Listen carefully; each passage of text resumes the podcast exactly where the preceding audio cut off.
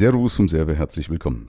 In der heutigen Folge geht es mal um das Thema Auszeit als Unternehmer, Auszeit als Selbstständiger, also die qualitativ hochwertige Auszeit, also nicht die, die als Alibi taugt. Also beispielsweise, es gibt das Unternehmen, die machen so Alibi-Urlaube, nenne ich das immer. Also die flüchten dann von ihrem Arbeitsplatz ähm, im Endeffekt, um dann, wenn sie zurückkommen, zu merken, dass eigentlich alles nur noch schlimmer geworden ist in ihrer Abwesenheit, weil sich dann Berge auftun von Post auf ihrem Schreibtisch und so weiter und so fort. Oder die im Urlaub sind und dann trotzdem das Handy anhaben, also permanent trotzdem äh, gefordert sind, also schon teilweise schon blöd angeschaut werden von der Familie, äh, weil sie eben immer noch mit dem Handy rumdaddeln müssen, ja, äh, oder glauben zu müssen. Das ist ja oft der Punkt. Und ich will mal einsteigen ähm, mit einem Text, den mir ein Kunde geschrieben hatte, bevor er mich halt kennengelernt hatte. Und er schreibt, wie schaufel ich mir mehr Freizeit für Familie frei, obwohl Dutzende Kunden auf der Warteliste stehen? Ähm, oder das zweite, wie macht man eigentlich ohne schlechtes Gewissen Urlaub, wenn man weiß, dass in der Arbeit die Hütte brennt?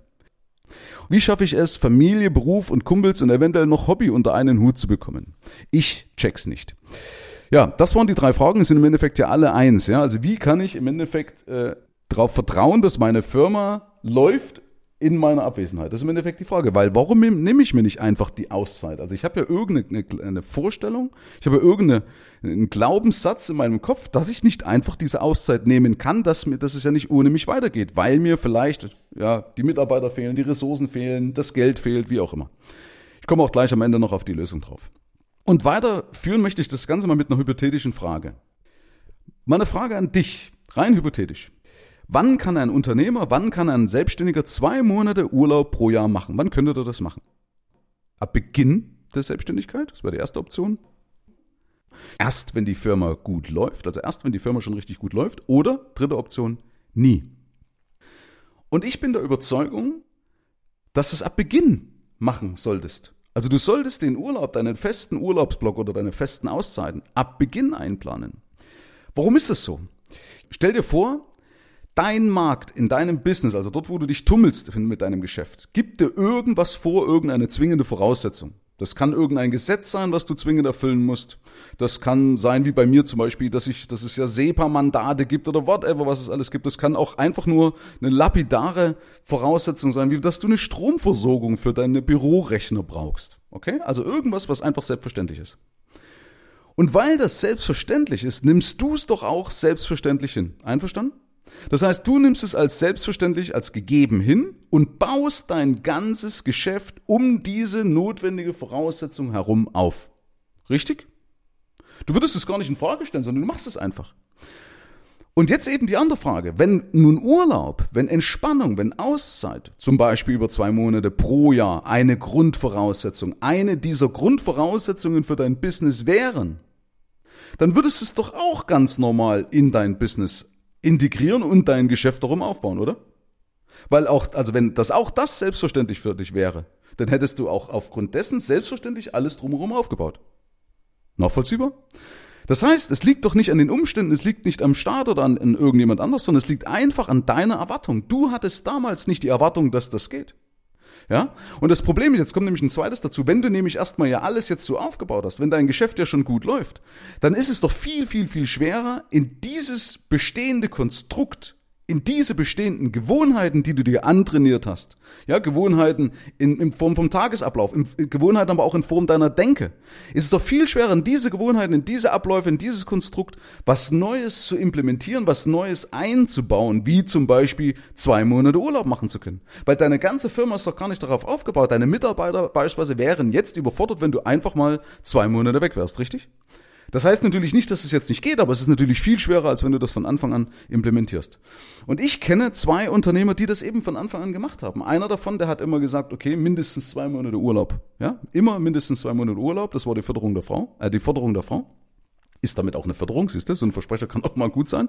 Und ein anderer, der hat immer gesagt, okay, das war so ein Sportler vom Herrn, ja, der ist also praktisch so ein Bergsteiger gewesen oder ist auch heute noch sehr, sehr aktiv. Und der hat immer gesagt, mindestens 100 Tage äh, Urlaub. Ja, also mindestens 100 Tage Abstand von meiner Firma. Übrigens, da kam jetzt letztens wieder einer, der gesagt hat, ne, also wer zwei, zwei, wer so lange Urlaub macht, also zwei Monate oder 100 Tage, dem, der, der, der muss ja keinen Spaß an seinem Geschäft haben. Also ich weiß nicht, was das für ein bescheuerter Glaubenssatz ist, äh, dass, dass ich dann keinen Spaß habe. Hey, äh, nochmal, Niemand wünscht sich am Ende seines Lebens noch mehr Zeit am Schreibtisch beispielsweise verbracht zu haben. Ja? Und was man nämlich vergisst, dass ich in dieser Zeit in, in dieser Auszeit ja Kraft tanke, Ideen tanke, Kreativität tanke. Es heißt ja nicht umsonst, wenn du dein Einkommen verdoppeln willst, ja, wenn du dein Einkommen verdoppeln willst, verdoppel deinen Urlaub. Ja, weil du doch dort Kraft tankst. Und das ist wichtig, dass ich abschalten kann. Das ist auch psychologisch wichtig, dass mein Gehirn mal auf andere äh, Ideen kommt. So.